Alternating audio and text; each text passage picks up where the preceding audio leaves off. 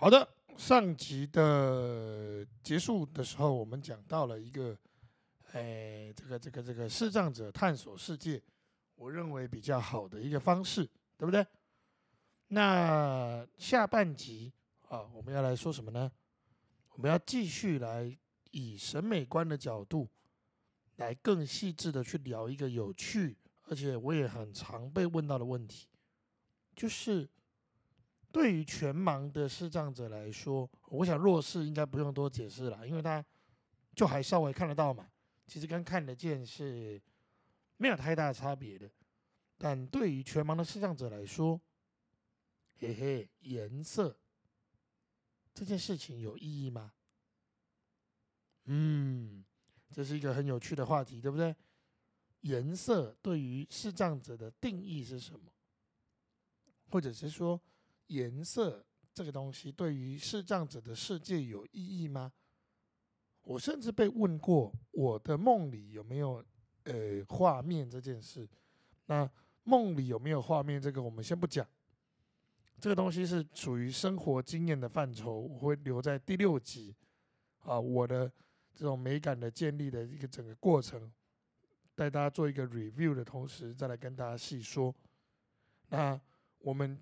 这一集还是放在视障者整个美感的建立过程上面的，好，好，呃，先讲结论。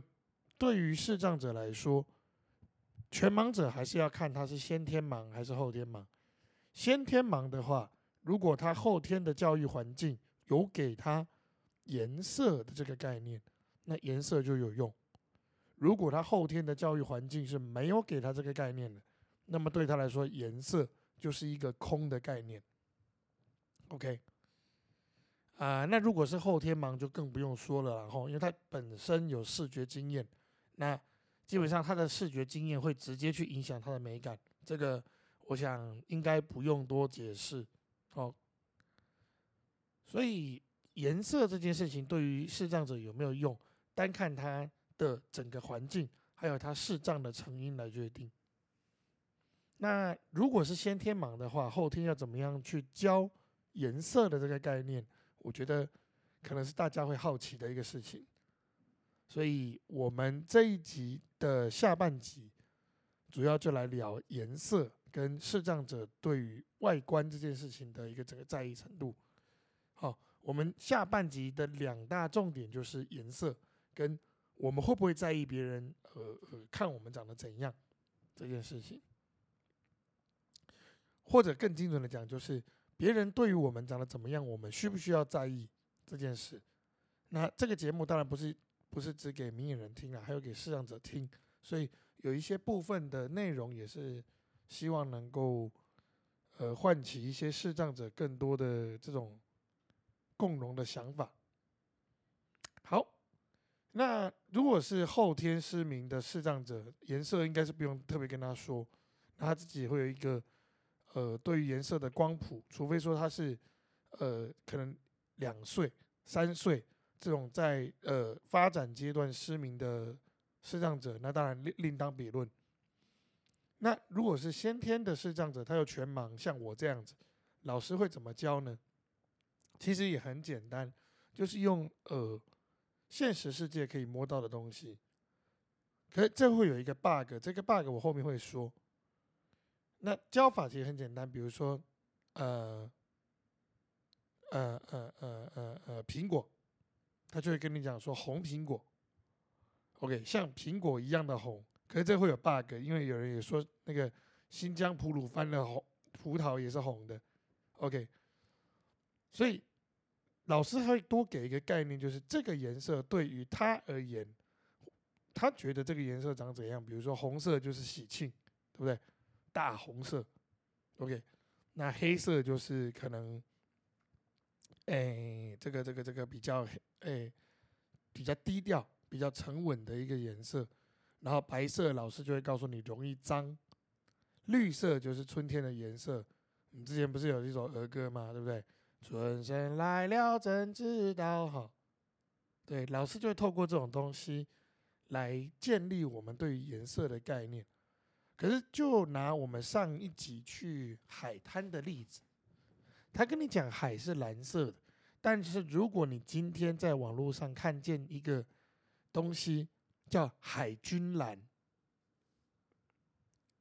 ，OK，或者是玫瑰金，诶，这种概念就有点尴尬了。嗯，那我也是到了后面有人跟我解释，我才勉强能听懂所谓的玫瑰金、海军蓝，或者是那个什么东西，呃，金在那个什么 iPhone 十五推出的那个曜石黑，我听说很听说听说很炫，嗯，这些是的这种颜色的代表是怎么样？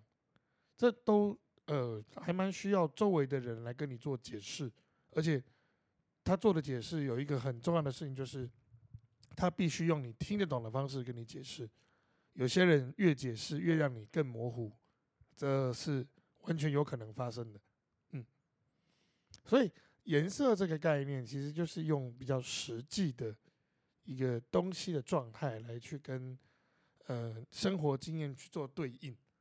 那除了后天的教育，其实我还是要鼓励视障者啦，还有视障者的家长，可以的话，真的多让视障者出去，呃，有机会接触这个世界的各种的有趣的事情，或者是人，不管是夏令营或者一些活动。那如果您是视障的听众，我真的鼓励你，在近几年，其实很多地方都办了很多。跟视障者有关的体验活动，不论是出去玩，或者说是这种呃体验的活动都有。那其实这些体验活动真的可以帮助你很多。它除了累积你的生活经验之外，一个最重要的事情就是让你去认识各种不同的人，尤其对审美观这件事情，多认识人，多去听一听，多收集一些样本，或者是说经验值的一个状态，对你来说只有好处，没有坏处。那颜色讲完了之后啊，我们就要来继续说这个后面的这个这个什么外观的这个部分了。好，讲到了颜色之后，我们就会讲到一个呃，每天我们可能都会遇到的事情，就是那个服装的穿搭。哦，视障者应该怎么样去？做这种衣服的配色跟穿搭呢，其实也很简单啊，就是分类而已。讲的讲的好像一副很神秘的样子，没有了，不是。它就是呃白色的放一区，或者是已经帮你配好颜色了，出去演出的衣服放一区，OK。然后便服放一区，睡衣放一区。那呃，可是会有一个比较有趣的 bug，就是说。有一些衣服，它必须要有特殊的这种，呃，洗涤方式吧，应该这样说吗？好，它它可能不能够这个这个水洗，它需要干洗。那这种时候就需要透过明眼人来做事先口述的一个动作。不过这些衣服的记号其实是有约定俗成的一个呃记号的一个系统，这也是后面我的。跟朋友一起的这个公司，我们会希望能够为视障者做的一点点事情，就是将这些记号模组化，然后可以让视障者挂或贴在自己的衣服上，甚至就干脆生产一些一种衣服的品牌，是这个品牌它呃既顾到迷人的美感，同时我们也顾到视障者的一个需要。来在这样的一个品牌上去做这样的一个事情，OK，那呃好，讲到了衣服配色，我就要来讲一个有趣的事情，就是通常啦，很多在这种呃走读学校的学生，他们的生活经验里面比较难去遇到这种呃所谓衣服穿搭的这个状态，因为。呃，其实家长大部分都会帮你配好，可是像我比较特殊，我在特教学校，有时候甚至要参与募款的活动。那我们在演出的时候，老师就会要要求我们穿演出的服装。可我觉得要求穿演出演出服装这件事情，并不不足以让我在节目上展开来讲这件事。我觉得更可贵的事情是，老师会告诉你为什么这样配。OK，当然，因为呃，惠民这边好，我就直讲了，然后我的特我有参与募款的活活活活动的这个学校是惠民啦，他因为就是募款嘛，要去考虑到一些衣服支出成本的问题，所以大家的颜色是统一的。那为什么要统一颜色？其实，在穿制服的时候，老师就给我们一个概念，就是如果你是团服。要让视觉上看起来有一致性，一个最重要的事情就是颜色统一。好，那有了这种实际的生活经验之后，我们也会养成习惯。比如说，我有一好大一阵子出去的服装就是白衬衫、黑裤子、黑皮鞋。那为什么会这样穿？就是嗯，在惠民的时候演出都这样穿的，那也没有收到什么。评价就奇怪的评价，当然有有有穿过蓝色，但蓝色怎么配搭我自己忘记了，所以蓝色就比较少出现在我的衣服名单里面。然后，呃，再来就是我们小时候的生活自理老师都会告诉我们一件事，就是明眼人的眼睛是长前面的，他再怎么对视障者了解，他遇到这个视障者的第一印象都是用视觉来造成的。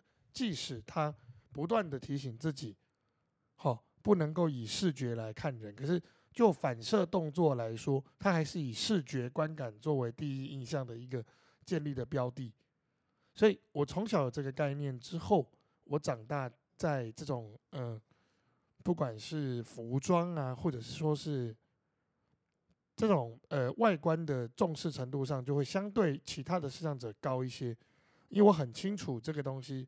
真的会影响你的交友成功率也好，或者甚至是很简单的在路上呃请人家帮忙的成功率，我有试过，哎，真的真的有差。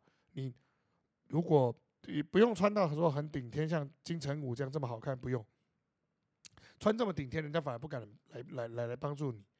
可是你如果就是外观是干干净净的，然后呃没有太奇怪，人家真的会比较愿意帮助你。那有很多的视障朋友，他其实，呃，不管不不只是服装有问题，他甚至在走路的姿势上面都怪怪的，就是可能会这样左右摇，吼，会左右摇这样子。那，呃，对于他来说，因为他周围的朋友都是视障圈，所以他可能不觉得这有问题，但实际上跟迷人相处，这就会造成一些不必要的一个误会。所以，我们这。一集这样聊下来的结论，其实你会发现，OK，又回到上半集我们所说的，视障者的美感建立其实是家庭环境、后天教育，OK，生活经验，你阅读或是接触的这种呃形形色色的资讯，跟你的整个交友圈这五大块组成的一个。综合性的概念，那它可不可能改变？可能哦。就以我来说，我我我在去年之前知道有染头发这个概念，但我从来没有想过自己需要，或者是说有可能会去染头发。那我也没有想过，就是染头发对我的外观的整个状态是有影响。那当然，呃，今年就是朋友的介绍认识了夸手设计，然后有机会去体验了一次染发，哎，真的蛮有趣的。就是有趣的点，并不是说你看得到你自己的整个变化的过程，而是你去享受那个，OK，头发被剪掉，涂上颜色，然后。被一个罩子罩起来的那个过程，尤其坐在那边半小时，我那时候心里想想法很简单，就是，嗯，这应该是那个蚕宝宝有没有 被关在蛹里面，准备破茧而出这样。事实也是，那当然在不断的上色跟调整的过程中，呃，那位设计师叫 Olivia，借机偷偷打个小广告然后真的有机会真的可以去预约一下，很不错，很不错。嗯，那呃，那个过程结束之后，当然得到了满堂彩，然后那那个发型还陪我上了真情部落格的节目。我自己的这个这次染发之后，就得到了一个正向的经验，就是如果我真的有需要出席很好看的场合，OK。我需要很好看的场合，那我还真的会花一笔预算去做这件事情。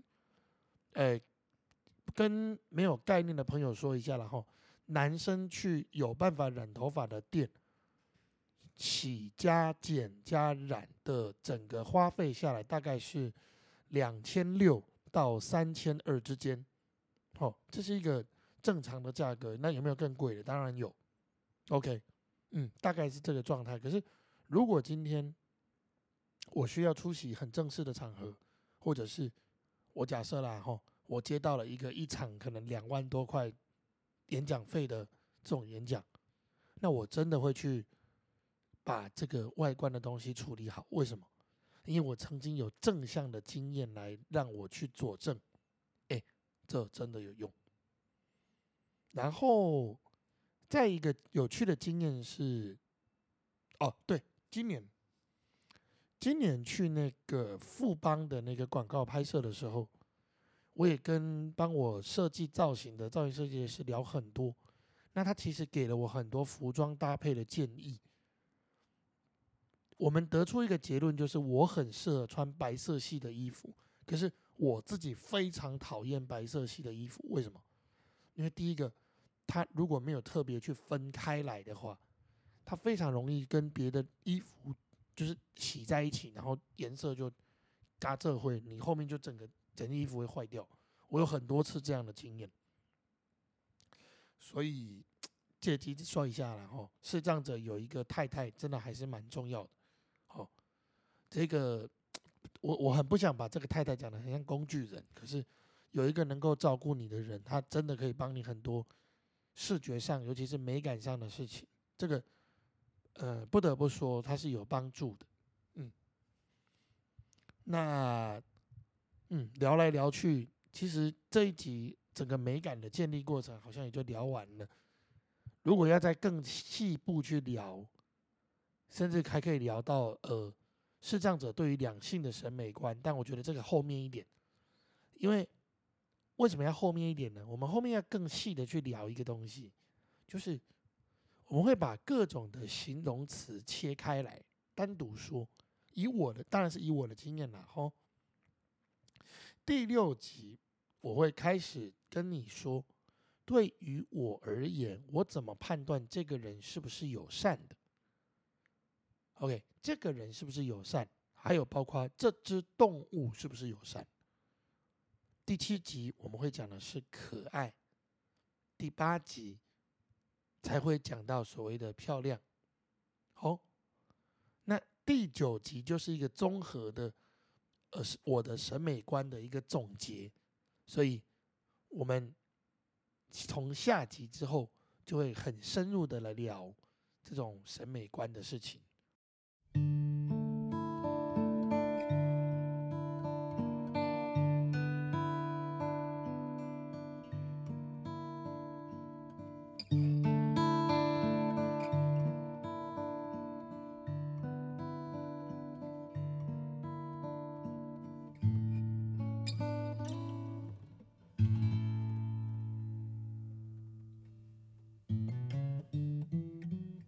感谢您抽空聆听他妈的，我只是看不见这档 podcast 节目。